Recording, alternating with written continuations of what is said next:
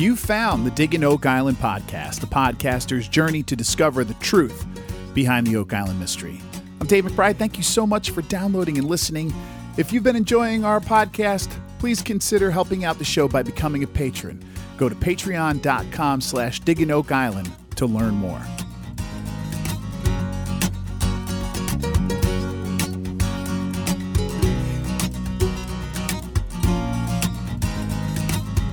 We begin, uh, to the patrons of the show, the folks that keep me going here and keep this podcast free for everybody, I just want to thank you so much for sticking with me over this um, over another off season, right? And as we begin a new season of the Curse of Oak Island, don't forget if you're a patron, you can log on to the Patreon um, during the U.S. broadcasts Tuesday nights from 9 p.m. Eastern for kind of a live discussion back and forth with myself and all these other big fans of the show. Uh, it really is a fun time. If you're not a patron, and you want to join in on the fun, it only takes five bucks a month. So if you think uh, the show's worth five bucks a month to you, patreon.com slash digging oak island is all it takes to get access to that live discussion and to uh, help me keep this podcast going for as long as possible right? As long as it takes maybe even until we find the treasure.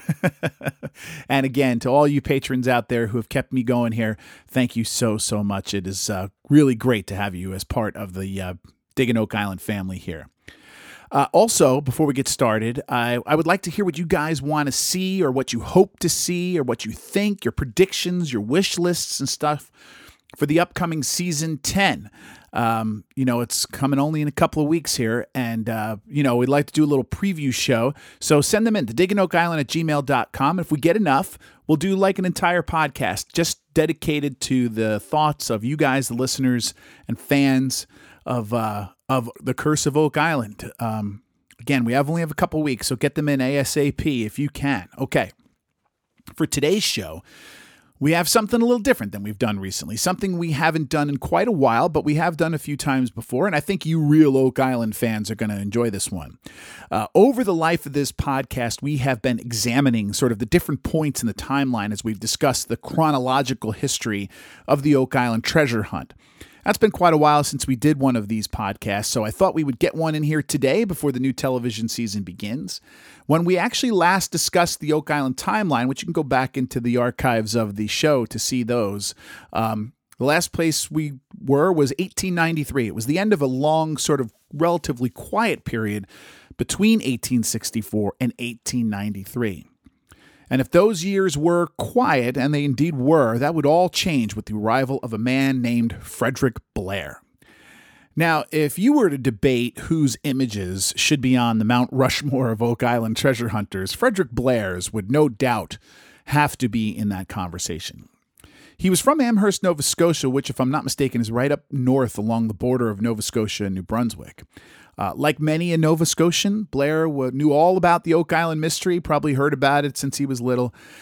And I suppose the obsession with that treasure hunt uh, that Blair would come to have for his entire life was somewhat inevitable, considering his uncle Isaac Blair had actually taken part in the treasure hunt, in the dig, back in the 1860s. This would not be the last example of the Oak Island treasure fever being passed down from one generation to a younger generation of treasure hunter. It's happening right now, right? I mean, one could only imagine the stories old Uncle Isaac must have told his little nephew Fred, uh, especially about how close they all were to striking it rich, you know, intoxicating stuff for sure. So in 1893, while working in Boston as a salesman, if I remember correctly, Blair began to formulate plans to reignite the Oak Island treasure hunt and began forming what would become known as the Oak Island Treasure Company. Uh, but before he did all that, he began sort of cementing his legend as perhaps the greatest ever researcher of Oak Island treasure hunt, certainly up to that period, and he did so for the rest of his life. He read everything he could and interviewed anyone he could find to help him learn everything there was to know about who did what, when, and where while digging for treasure on Oak Island. He talked to people who had tried and failed decades earlier and he went out of his way to speak to anyone who had spent time with the original discoverers of the Money Pit, and as a result became as versed as he could on those three gentlemen and their experiences on the island, just about anyone else who had experiences on the island. Basically, Blair was not going into this without first knowing everything he could about what everyone else had tried to do already, what successes they had, and more importantly, what failures they endured. It was Blair's research that has stood for over a century, really, as the backbone for almost everything we know today about the first century of the Oak Island treasure hunt.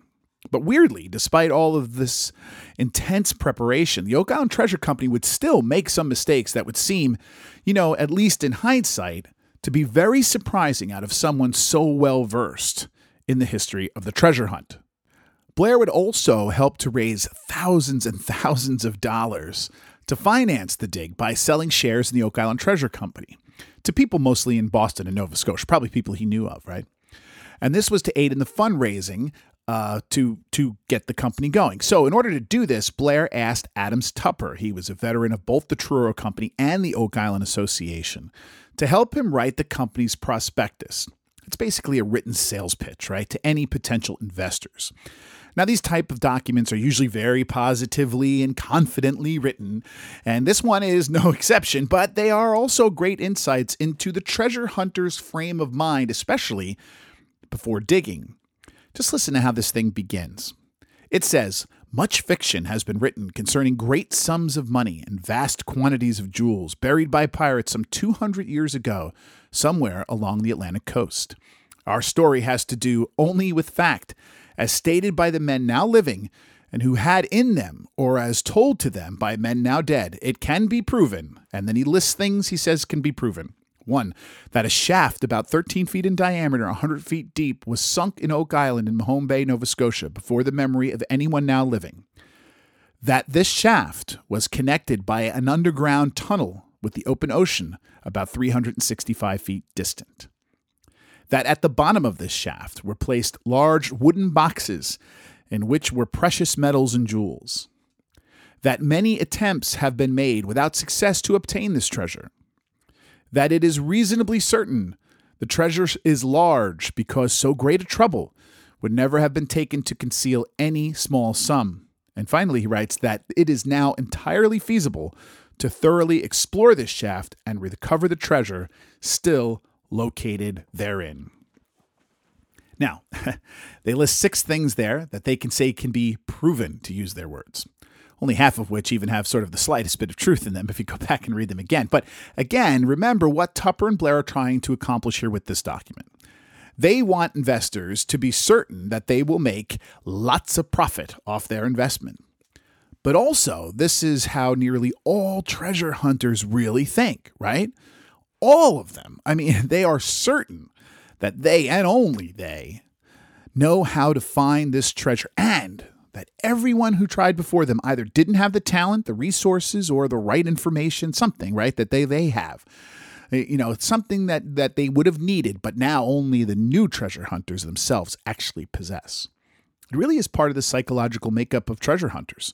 It's a fascinating subject all on its own, but let's not get into that today. Most Oak Island historians also agree the company prospectus stands as one of the best historical documents ever written about the first century of the Oak Island treasure hunt. It's incredibly detailed, leans on many firsthand accounts Blair collected while researching. But even so, it does seem to lean often on the many legends surrounding Oak Island rather than simple historical fact. For instance, right off the bat, they write, quote, About the close of the last century, this part of the country was sparsely populated, and the island in question was without an inhabitant, end quote. Now, if Blair really did the research as exhaustively as he says he did, I find it hard to believe that he would have thought that the island was not inhab- uninhabited. You know, I, I, I, I find it hard to believe that he would have thought the island was uninhabited. Let's put it that way. So, why did he write it that way? Well, I don't have the answers for that, but it is important to keep in mind at this stage of the hunt, Blair and Tupper and everyone else was certain, and they say right in the beginning, right? Was certain that what they were looking for was pirate treasure, not anything involving Francis Bacon or the Knights Templar or anything like that. That's going to come as a result of the things they do. These ideas, though, would not become popular among Oak Island enthusiasts for decades, again, as a result of what we're going to hear about in this podcast mostly. So they were still working on pirate treasure. So maintaining a little bit of that legendary quality to it, right? That spookiness was probably a good thing for what they were trying to accomplish, which was convincing rich folks to invest money in a hunt for a lost pirate treasure in a hundred foot deep hole. But That being said, the prospectus is a great read, really tells the story of the first century of the treasure hunt in fairly good detail. And and just to kind of wrap it up, this prospectus part of it, uh, it ends by saying, "quote Firmly believing this treasure can be recovered." A company has been organized with $60,000 in capital and shares of $5 each, of which $30,000 has been used in primarily work by the promoters and for a three years lease of that part of the island on which it is expected to make explorations and the absolute right to all that may be recovered by such exploration. The remaining stock, $30,000, has been set aside as a fund from which to raise funds for continuing the work and will be sold from time to time, but no more will be sold than is needed to complete the work. And what remains unsold will be divided pro rata among all stockholders. So they accomplished this task, their funding was secured. They had a lease that they agreed upon, and they had a team in place, which included lots of different people, including a physician and, of course, a drilling expert we're going to come to hear about. So, with all that in mind, Blair and the Oak Island Treasure Company headed to Mahone Bay to find some pirate gold.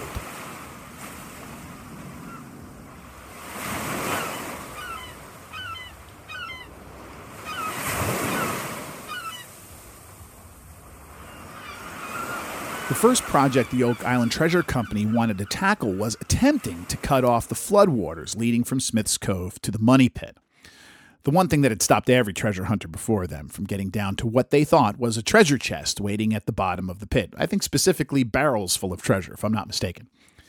Blair was convinced the key to accomplishing this task was in the cave in pit. Now, for those who might not remember, here's a little short story of what that is the cave in pit. After the last treasure hunting group had left the island in the 1860s, it was the Halifax Company. After they admitted defeat and left the island, Anthony Graves, who was then the landowner of the Money Pit area, and his family settled down to a quieter life on Oak Island and used the land on the east side of the island for farming, pretty much bringing it back to what it was like before 1795, which was not, uninhab- not uninhabited, right? Among his family members living on the island with him during this period was his daughter Sophia and her husband Henry Sellers. One day in 1875, Sophia was working on the farm, plowing with a team of oxen. As she steered her plow across the land between the Money Pit and Smith's Cove, the ground suddenly opened up under them and swallowed up Sophia and her oxen as they fell down into this 10 foot deep hole. This new pit would come to be known as the Cave In Pit, and yes, Mrs. Sellers and her oxen were apparently all recovered safely from the hole, although a doubtless, I would imagine, pretty shaken up. Now, here is what the Oak Island Company's prospectus, the Oak Island Treasure Company's prospectus says about this event, which is a little weird. About 16 years ago, the present owner of the island was plowing with her oxen near these pits and went about 80 feet from the pit over the tunnel toward the money pit. Both of his oxen suddenly went down into the hole, some six or eight feet in diameter and 10 or 15 feet deep. It is supposed that this washout had something to do with the tunnel itself, as it was apparently directly over it. But no further investigations of the cause of the collapse of the Earth's surface have ever been made. Okay, just to clarify a little bit, what he means by the tunnel when he said it was directly over the tunnel, he's referring to the possible, what we call now the box drains, the flood tunnels, the booby trap system uh, which Blair was certain, along with other people, ran directly through this area of the cave in pit. So he was sure that this cave in pit was the key to finally getting to these tunnels and stopping the flow of seawater into the money pit. If they can do that, then they could pump all the water out of the pit and retrieve the treasure. Now, this might not be all that important, but strangely, the prospectus there does say, quote, both of his oxen suddenly went down the hole just find it weird that Blair and Tupper, who supposedly knew Graves and Sellers, personally got this wrong and also left out the fact that it wasn't just the oxen that fell in the hole, but also Sophia Sellers herself. But that just me might be me being a little pedantic here. I'm not going to be picky. Anyway, let's continue. Blair's theory about the booby trap flood system was that it would be virtually impossible to dig a tunnel hundreds of feet deep and hundreds of feet long directly from the ocean to the money pit without having to sink a shaft or two along the path of this tunnel to, you know, help remove the dirt or act as an air shaft, right, for the people doing this digging. And because it would have to be done with shovels if it was during the time we were we are talking about here, right? And he was probably right about this. So the conclusion Blair drew, or at least what he was hoping for, was that this was what would explain the cave in pit, the existence of the cave in pit. Also, Blair was seemingly convinced that something had to be built, a valve or something somewhere, that could be used to shut off the flooding in order for the original depositors to retrieve the treasure. So, again, he thought that this could be what the cave in pit really was, or at least offer some clues. And I guess he thought it was not just a natural sinkhole. He thought one of these things were built here a valve or an air shaft and that they collapsed in on themselves due to, you know, years and years of flooding. Uh, and that collapse caused the cave-in pit. So what was so the job one for the Oak Island Treasure Company really was to get out to the cave-in pit and excavate it and then hopefully find a way to turn off the flooding somehow some way. They began digging out the pit down to a depth of about 55 feet or so when seawater started rapidly flowing in. By the next day, the pit was filled with 40 feet of ocean water, which raised and lowered with the tides, bringing the work to a complete halt. To put it mildly, the first project of the Oak Island Treasure Company was nothing short of a complete disaster. Now, according to Blair and his men, the cave in pit had showed signs of being hand dug. And to Blair's knowledge, no searcher had ever worked in this area at all. He was convinced the cave in pit was man made and not just a natural sinkhole. But there's honestly, really, we're just going on his word here. There's no way to verify any of that. And Blair was not exactly an expert on geology. You know, that was not his field. Um, were they really just trying to cover up their failures to investors by making it sound like all of this was actually worth the money spent to do all this digging? You know what I mean? Like they're they've they failed miserably at this. They didn't accomplish anything, but at least we've got some information that we're on to something here. That could be. It's impossible to know for sure. Blair and his partners decided they would try cutting off the flooding another way, like so many before them. So, in the latter part of 1894, they began digging a new shaft 30 feet or so from the money pit along the supposed path of the flood tunnels.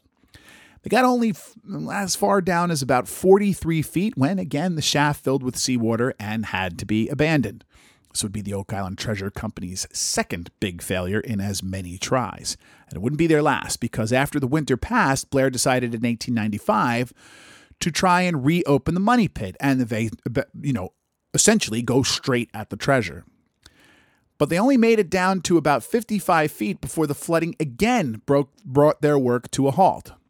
Things were not going well for the Oak Island Treasure Company, to say the least. One could only imagine what shareholders were thinking and what they were saying to each other after these three different projects all ended in complete failure. So Blair and the company's leadership kind of shook things up a bit, raised a little bit more money, and came back to the island in the spring of 1897, I guess, with plenty of pumps to clear the flooding, try their luck again at the money pit. Now, it was during this time, as they were doing this project, that Maynard Kaiser was uh, killed while working. If memory serves, he was being hoisted out of the money pit using like a pulley system, and the rope broke on him. He fell down. Uh, Kaiser's death would bring a pretty significant pause in the work, as many of the men doing the work um, during his death refused to continue working, afraid that you know maybe some supernatural pirate curse might have actually caused Kaiser's death.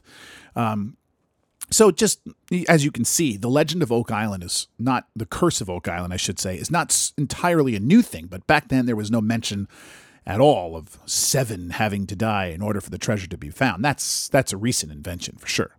Anyway, soon the men got back to work and continued digging down until they found an intersecting tunnel. They explored this tunnel only to find another shaft at the other end of it. Now, this had to have been a crushing blow for Frederick Blair, who wrote, quote, "It proved to be the real money pit." The pit we had worked in all winter proved to be the old Tupper pit. the Tupper pit being a searcher shaft from decades earlier. They had opened and dug out the wrong shaft. They had spent months and thousands of dollars digging in the wrong shaft. Like I mentioned earlier, Blair would make mistakes that seemed very surprising coming from someone who was so well versed in the history of the hunt and none more so than this mistake right here. Now, To their defense, remember, the money pit had not been opened or worked on for decades before the Oak Island Treasure Company began their dig. The shafts had been filled in, at least to some degree, but still, Blair supposedly interviewed and solicited the assistance of more than one person who'd actually been treasure hunting on the island decades earlier inside the money pit themselves, right? Uh, with all of this research and preparation, it just is so surprising to me that they would get this so spectacularly wrong. Again, this was a costly mistake, and the Oak Island Treasure Company was already having problems with their investor confidence even before this. But the good news is they now knew where they were and where the money pit was. So by the summer of 1897, they began digging into the money pit and made it down to 111 feet when they discovered another intersecting tunnel. This one measured like two and a half feet by four and a half feet and was filled with stones and gravel. However, uh, I mean, those dimensions really couldn't be verified because the water started rushing in through this tunnel and it soon filled up the money pit, brought their work to a halt again. Again, another project for the Oak Island Treasure Company pretty much here ended in disaster, but they weren't done, right? At least this time, they could hang their hats on the fact that they had the right money pit and maybe even found tunnels leading into the shaft that were part of the flood tunnel, the flooding uh, booby trap system. Now, it's a hollow victory, but it is something, and something a little bit better than some of the stuff before. So, as I mentioned, the failures of the Oak Island Treasure Company were making it hard for them to continue to raise funds.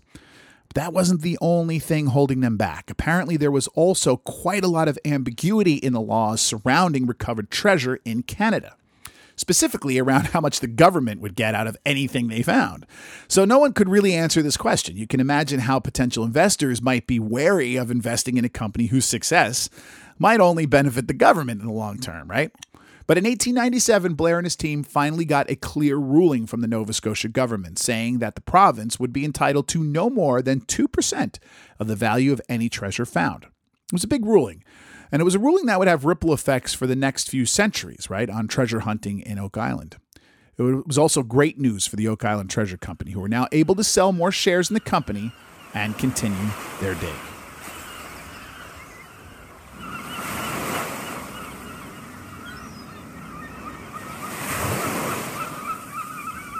From the very beginning of his planning, um, Blair was certain he could find the answers to shutting off the flood system.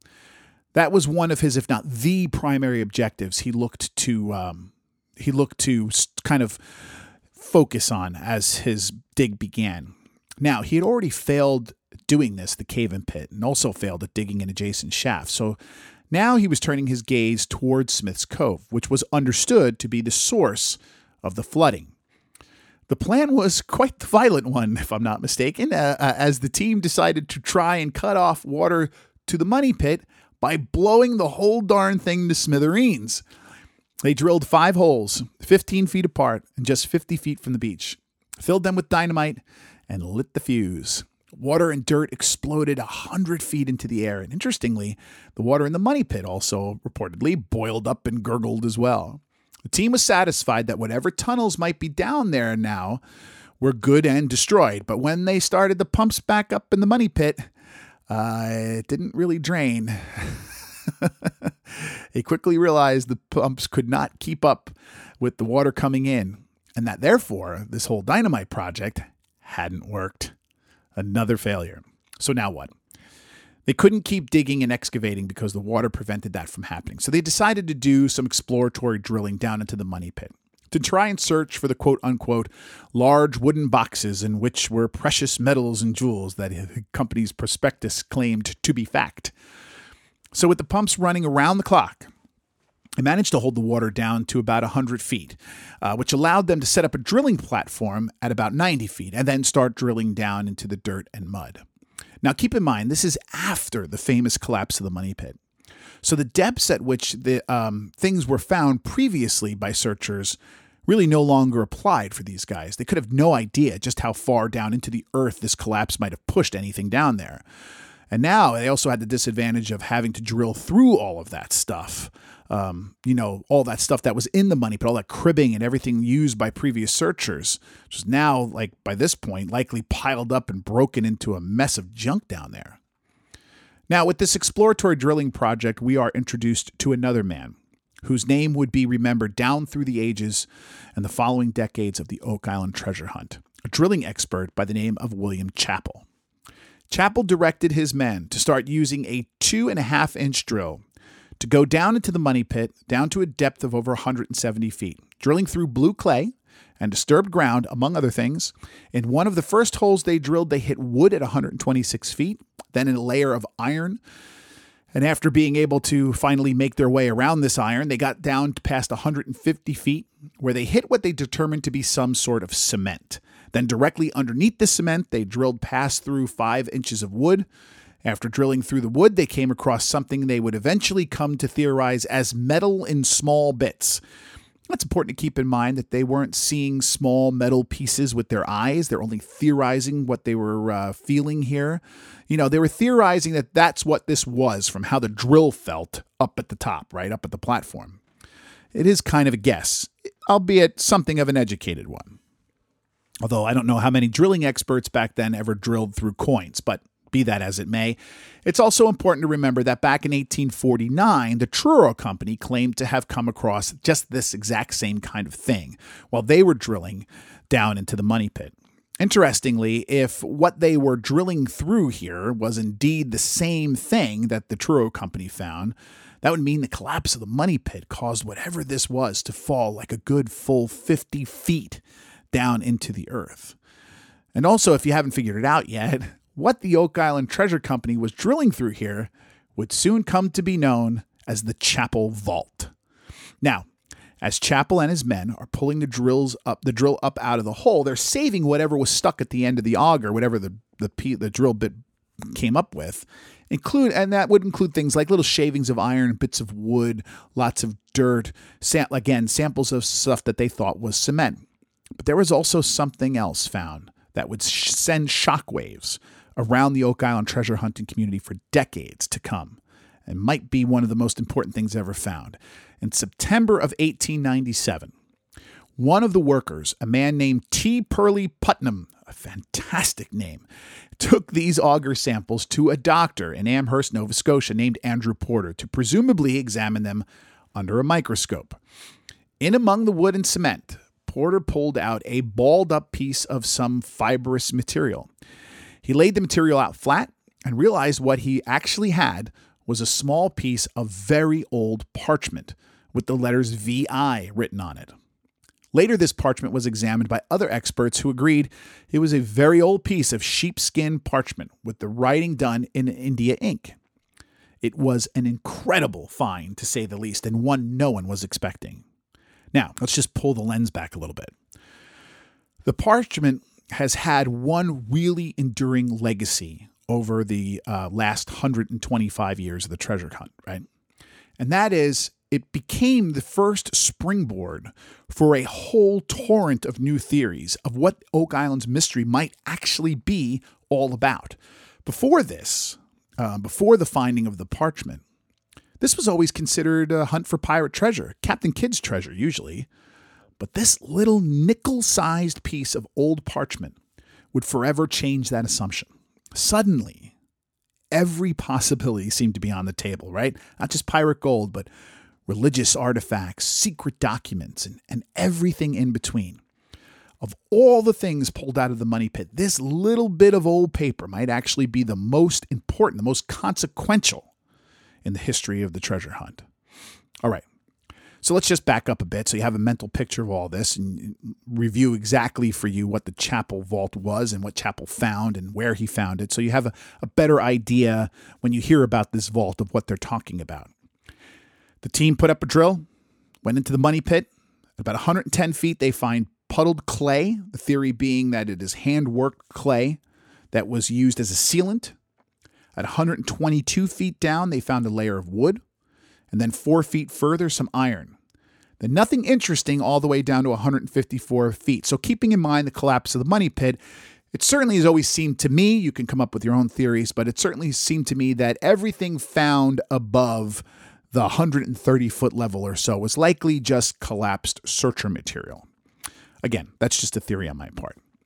Now, as they continue drilling down to 154 feet, things get interesting. First, they hit material that they had independently tested and appeared to be some sort of cement. Then they drilled through more wood after the cement for a few inches, after which was where the parchment piece was found. Just a little bit further down from there came they came across an obstruction they theorized to be small metal pieces. A few, a few more feet, finally down at 158 feet, they find what they think is some kind of soft metal. I mean, they're they're they're confidently and hope very hopeful when they say you know metal precious bars of precious metal but there was nothing to prove that and then past that another layer of cement down to 161 feet then we have like a, the the drill hitting nothing for another 10 feet nothing of any consequence uh, until it stopped at something down at 171 feet that Chappell and Blair would come to call an iron plate. They couldn't drill through that iron plate, so everything stopped. So you could see where that Chappell vault is. You know, cement at the top, cement at the bottom, wood there as well, and then stuff in between. That's what the basis of all the graphics you see on the show about the trap the Chappell vault is based on. Is that that account? Now, another direct result of this drilling program, and especially the finding of the parchment, as you probably could have guessed, was that funding was no longer an issue for Blair and his team. In fact, the existing shareholders were so excited by the potential of finding a treasure vault that they put up the money needed to continue digging just themselves, and shares were no longer sold to new investors. So, with this new flush of cash and what I would imagine was an overabundance of exuberance and confidence, Blair and his men dug two new shafts off the money pit with the intent of tunneling from these new shafts horizontally towards this vault, hopefully bypassing the flooding. But predictably, both of them would end just like every other such attempt. Both shafts eventually flooded and work abandoned. Understandably, Blair's next move was again to try and plug up the flooding. Now remember, he had already tried new shafts and lots of dynamite, all to no avail. So this time he wanted to perhaps find the exact location or locations in Smith's Cove where the water was coming from. They dropped red dye into the money pit and pumped water down into the shaft so it would eventually make its way back out into the ocean. The problem is, when the dye did start to show itself, it was indeed coming up in Smith's Cove, but also in several places along the south shore of the island. And these were spots that were all beyond the low tide mark, making it almost impossible, certainly at the time, to go out there and do anything about it. And nearly a century later, Dan Blankenship would confirm all this with similar work he did.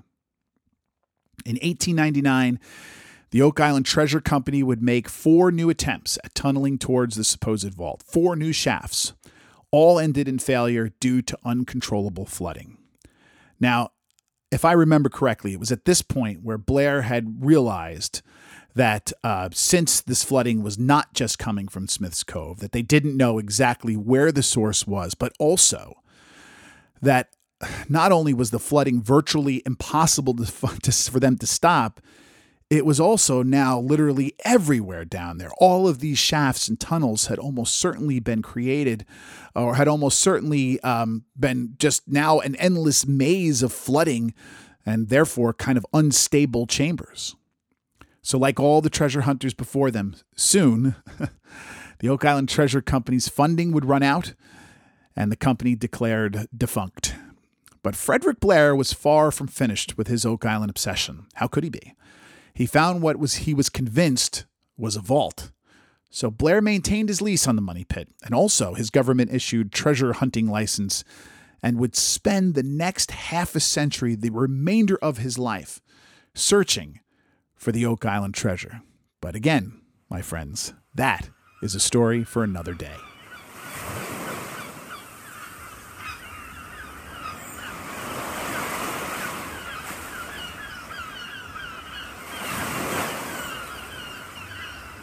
That's going to do it for this episode of the Digging Oak Island podcast. Shameless plug time. Don't forget, every Wednesday afternoon, 2 to 5 p.m., I'm DJing on WDVR FM.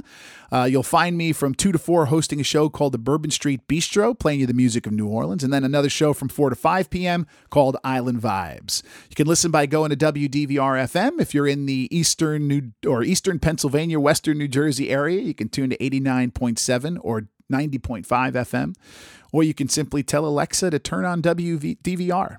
Don't forget, you can really help out the show by becoming a patron. If you think this show is worth $5 a month to you, then head over to patreon.com slash Oak Island to learn more. Thanks to everybody who's been a patron. Also, if you would like to help out the podcast in another way, then you could do so by giving us a five star rating on Apple Podcasts or anywhere you get your shows. Um, we need to get a few more of those in. Haven't had one in a while, so please leave us a rating. Big thanks to everyone who's left us a five star rating already. I really do appreciate it. Thank you for taking time to do that and for the kind words. Uh, if you want to follow the show, you can do so on Facebook and Twitter. We are at Digging Oak Island. And if you have any questions or comments that you want to send directly to me, you could do so via email at digginoakisland at gmail.com. Just keep in mind, if you send me an email or a direct message, uh, I may just answer it here in a podcast, which is what I would like to do and would normally do. So if you don't want your message read to everybody listening, just please make a note of that for me. I'll do my best to get back to you. We're almost there, folks. It's almost time for season 10. There's lots of stuff to come. So, uh, keep checking your TV guides. Boy, that makes me sound old, right? Keep checking your TV guides and keep keep uh, subscribed to this podcast as we start to uh, to watch another season of hunting for treasure on Oak Island. Well, guys, as Dave Blankenship used to say, it's crown time. So until we speak again, I'm Dave McBride. Thank you for listening to the Digging Oak Island podcast.